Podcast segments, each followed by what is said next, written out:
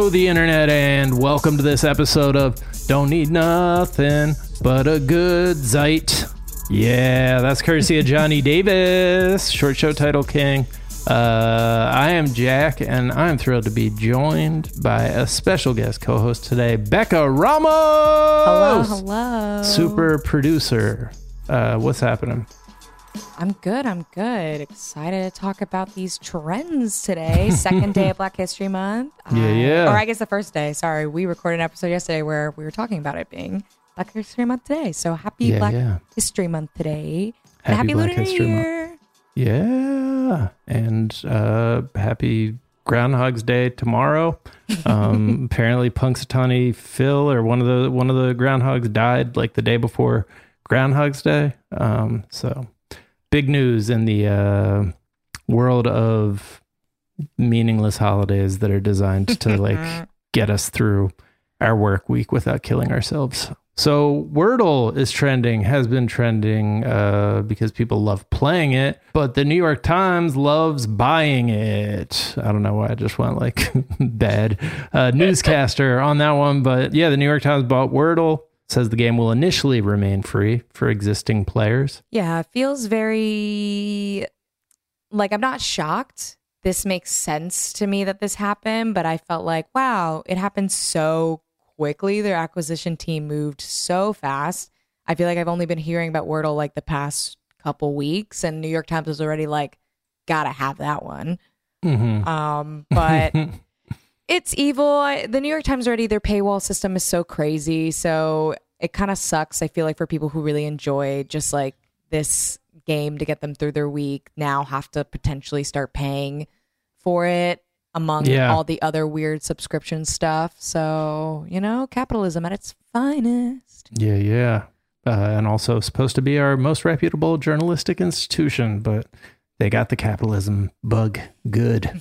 um, Tom Brady retired officially. And I just want to read the last sentence of his retirement statement because this feels to me like somebody who is going to be retired for approximately six to seven months.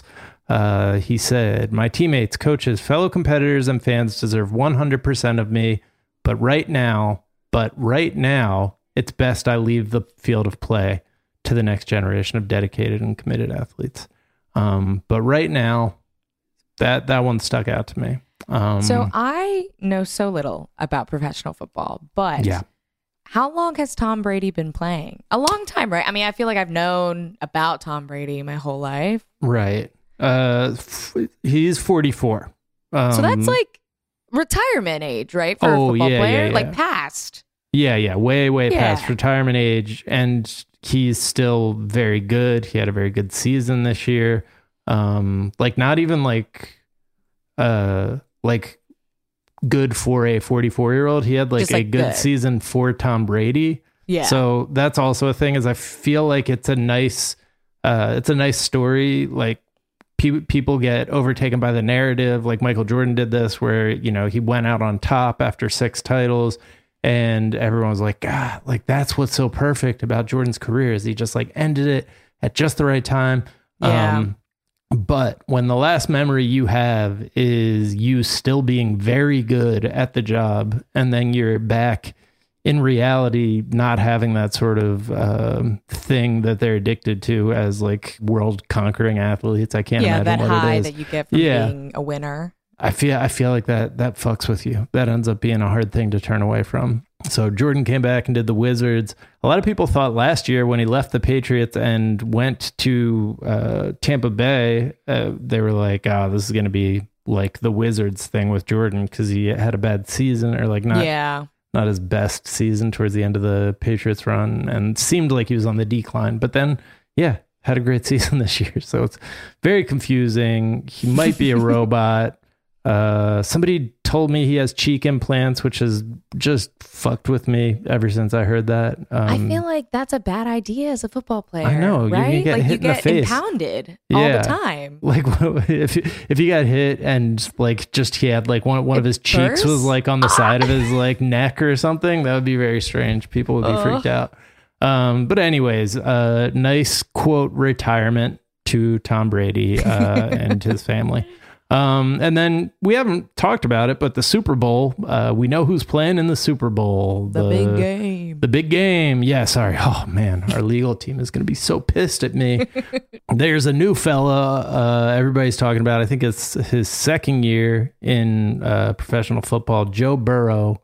Uh, so last year, the Cincinnati Bengals won four games, mostly when he was uh, a rookie and their quarterback, and then he got hurt and they lost most of the rest of the games.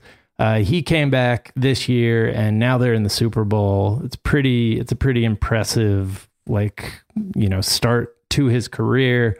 He seems like a dork to me, but like everybody, it's it's like kind of cute because like everybody like wants to be like, oh, he's so cool, and like they they called him Joe Burrow because like he, he's so ice cold. Uh, so this is not the same person that I saw go viral. That was like the LSU Tiger player who's It now. is him. Oh, it is. Okay. Yeah. I I got like one TikTok about it because I clearly am not on straight TikTok or football TikTok. Um, Right. But it was like cancel Valentine's Day, and it was like this like promo of him like smoking a cigar in his like LSU Tigers jersey, and then it like changes into his Bengals ter- jersey, and I was like, wow, this is I am not the demographic for this TikTok, but people are very excited about this. yeah. I also like have this thing that I've said a couple times and I don't think many people agree with it. So it might be a bad take, but he strikes me as the Pete Davidson of like hot quarterback dudes cuz he's like real ah. pale and like kind of like he's got like those like, you know, Pete Davidson-ish eyes a Yeah. little bit. And I don't know, I like could agree with you. You know, like I care so little about uh, the Oh, football good. players that You're like, you I know, mean, I don't, but I Absolutely. could. yes. I'm like, he is Pete Davidson to me. But I just for think, sure. is this the new generation of hot guys? Is like they all kind of look a little bit like goblin-y. You, You, know? want someone Like- approachable. I think Yeah. that's why women love Pete Davidson because he seems like if I were at a bar, I could hit on him and he would be like down, like, and I'd be "Oh, like, okay, cool." yeah. Versus like, you know, you can't go hit on Chris Evans, you know, Yeah, Hemsworth.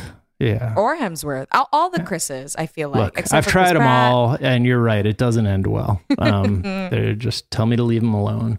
There's not really a huge update in the Joe Rogan thing. It's just like people are continuing. Like some more artists have asked to have their music taken off Spotify. Wired hit people with a Apple News update about like, yeah, you can change your Spotify playlists over to Apple playlists uh, if you want if you want to make that switch, which was news to me. So I'm going to read that article. But Yeah, I'm definitely gonna look into it because I do you feel like Spotify has a chokehold on me personally. Like I'm like I got that bundle with Hulu. It's like ten dollars a month for Spotify Hulu. all the black and green know, things. Yeah. all the black and green tech apps they're bundled together, and I do love Spotify, but I feel like every day I find something new out about how evil they are. So Mm. you know who knows um i guess this is what i i feel like joe rogan was the first and you know correct me if i'm wrong that like podcaster that got put behind a paywall like that in the sense of like a studio bought out a podcaster because they were so successful and i feel Right. like they're just reaping the political or not political but the um popular culture takes down ramifications of you know supporting someone they've put in you know millions of dollars into you know it's like Right. that's what they get for being like hey we either have to you know choose to cut this loose or we just continue swimming in the hole that we already sunk 10 million plus dollars into or however much it has been yeah. I mean, it's, Probably more than 10 uh. I do feel like, like I, I love the artists doing what they're doing.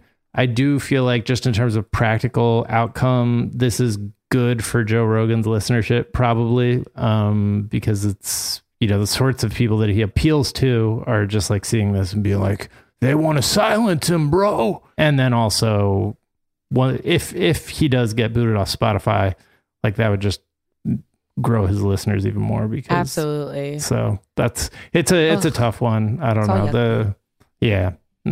The that sort of stuff is always it's always tough because I don't I don't know how much it it helps, but I do like the artist's ability to just be like, yeah, fuck out of here. Um, this guy's a monster. Euphoria is trending, stays trending. Um, Stays trending every day of the week. Uh, Yeah. Episode four came out on Sunday. I know we're, I guess, a little late on a Wednesday to be talking about episode four, but the New York Times just released like a think piece on the music behind episode four. Um, the title of the article is Why the Euphoria Teens Listen to Sinead O'Connor, Tupac, and Selena. Um, it was an interesting read. I would just say that, like, I do feel like episode four felt like a glorified music video. It was gorgeous. The songs were great. Do I feel like the storyline made a ton of sense this episode? No. You know, I think it's very clear that the writer's room is Sam Levinson. I think that's been a critique of every episode this season so far. So, you know, we'll see where it goes. Is there a conclusion that it has that 90s soundtrack because Sam Levinson is that's when he was a teenager?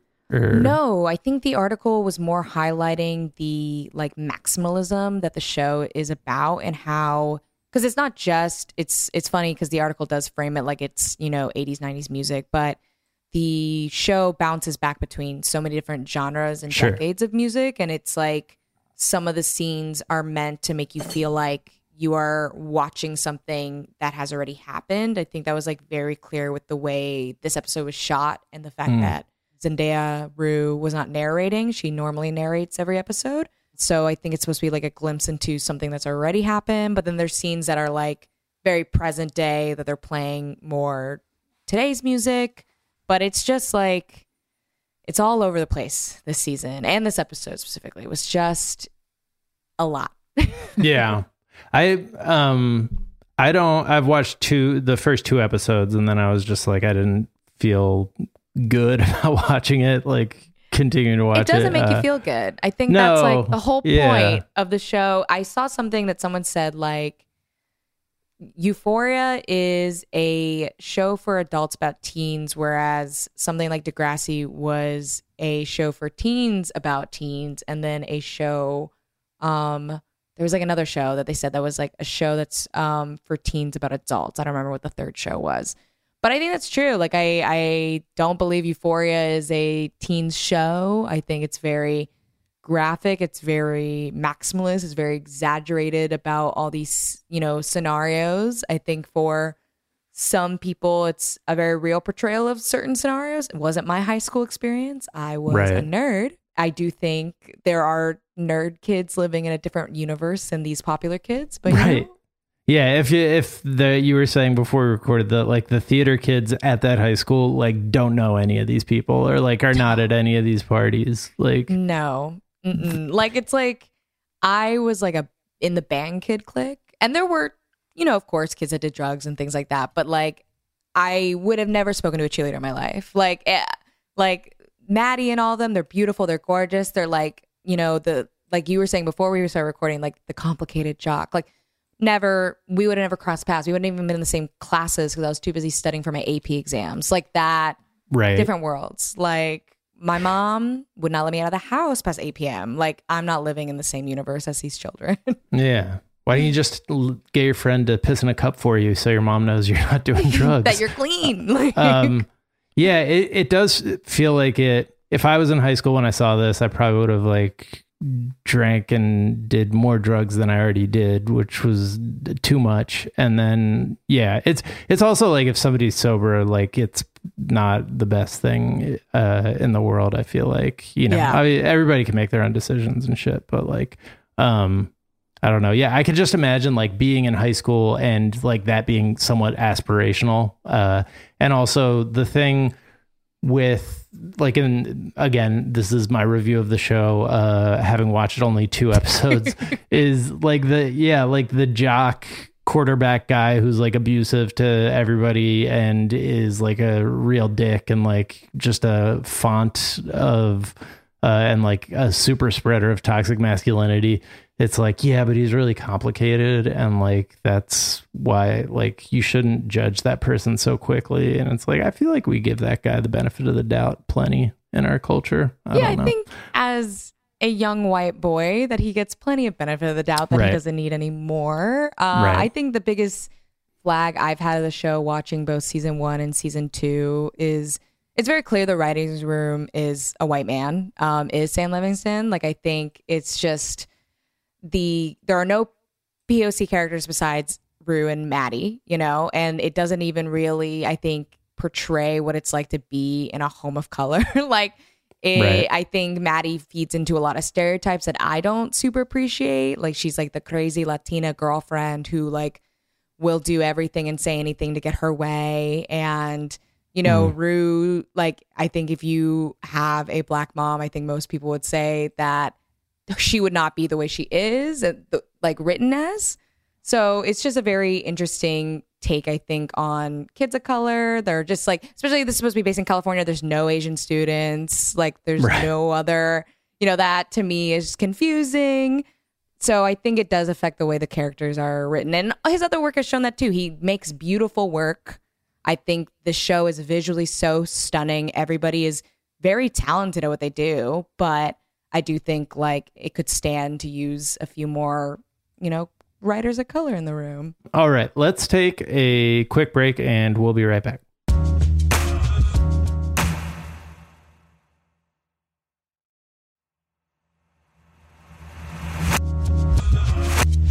And we're back. And I mean, the number one trending thing is Harry Styles because it's his birthday. Uh, so, Happy birthday, Aquarius King, Harry Styles. yes. Uh, That's all we got. um yeah but you know uh, well deserved uh, if one person's gonna have their uh, birthday be the number one trending thing fine uh winter storms coming to texas uh, which has not been great news uh in the past couple of years Yeah, so huge storm is coming across the country, but it definitely is supposed to hit the south pretty hard, um, specifically like areas like Dallas. Um, I'm very curious to see if Ted Cruz will run away to Cancun again. That's actually how I figured out the storm was coming because Cancun was trending and it was people talking about Ted Cruz fleeing to Cancun for this yeah winter storm.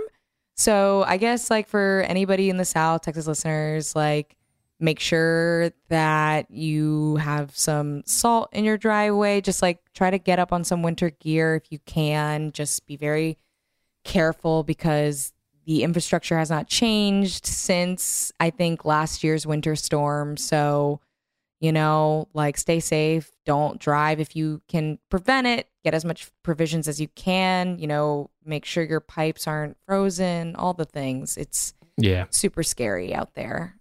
Yeah. Shout out to deregulation. The best. And then Ben Simmons is trending as as usual, but uh there's actually a couple details on this that jumped out to me. Um the so I did I didn't he like the the reason he's trending, the the trade deadline's coming up. He has still not played a game for the 76ers, his team because he's mad at the coach and the uh, their best player for like kind of blaming him at the end of the playoffs uh last year which was his fault. One thing that was interesting is like he ignored texts from the head coach that came in over the summer but then was like I, but he didn't like really try. It's like well you're not answering his texts bro.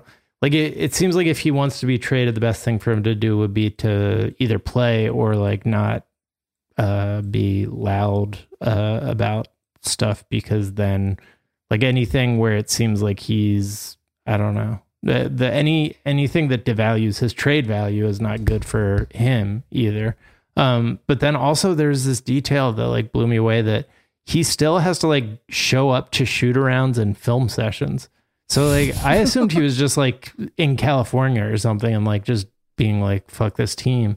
He still shows up to shoot arounds and film sessions with his team and he's required to pay attention and stuff and he just like stays long enough to like collect his paycheck or avoid the fine and that's it which is wild because Yeah. yeah it's just it must be a very like it's new levels of like awkward awkwardness around him as a player E- whether he like comes back and plays for the sixers or uh you know this real situation where he's like having to um see his teammates uh every day and they're like hey man how's it going Mm. Everything good other than this whole thing? This thing that we're in. Yeah. Um. Anyways, I I will uh judge from your silence that this is boring to anybody who's not paying attention to the NBA right now. It is not boring. I just know so little that I cannot have a formed opinion on it. I'm learning so much from you, Jack, right now. I just Okay. like, I truly, Yeah. I learn everything I do about sports from the Daily Zeitgeist. that is not um, a lie. That is actually very factual. Everything I know about sports comes from you and Miles. Yeah. Like from a broad perspective, I think what's noteworthy is just like this is a all-star player who's out with like hurt feelings basically. Yeah. Like he's like mad at his teammate and his coach. And like understandably, I've said like before, they did not handle it well, but it just like has dragged on to the point that it's like now a bad look for him. And Yeah. I don't know. It's it sucks. Like, who's a serving? Yeah. Yeah. All right. Well, those are some of the things that are trending on this Tuesday, February 1st. We are back tomorrow with a whole ass episode of the show. Until then, be kind to each other, be kind to yourselves, get the vaccine, wear a mask, don't do nothing about white supremacy, and we will talk to y'all tomorrow. Bye. Bye.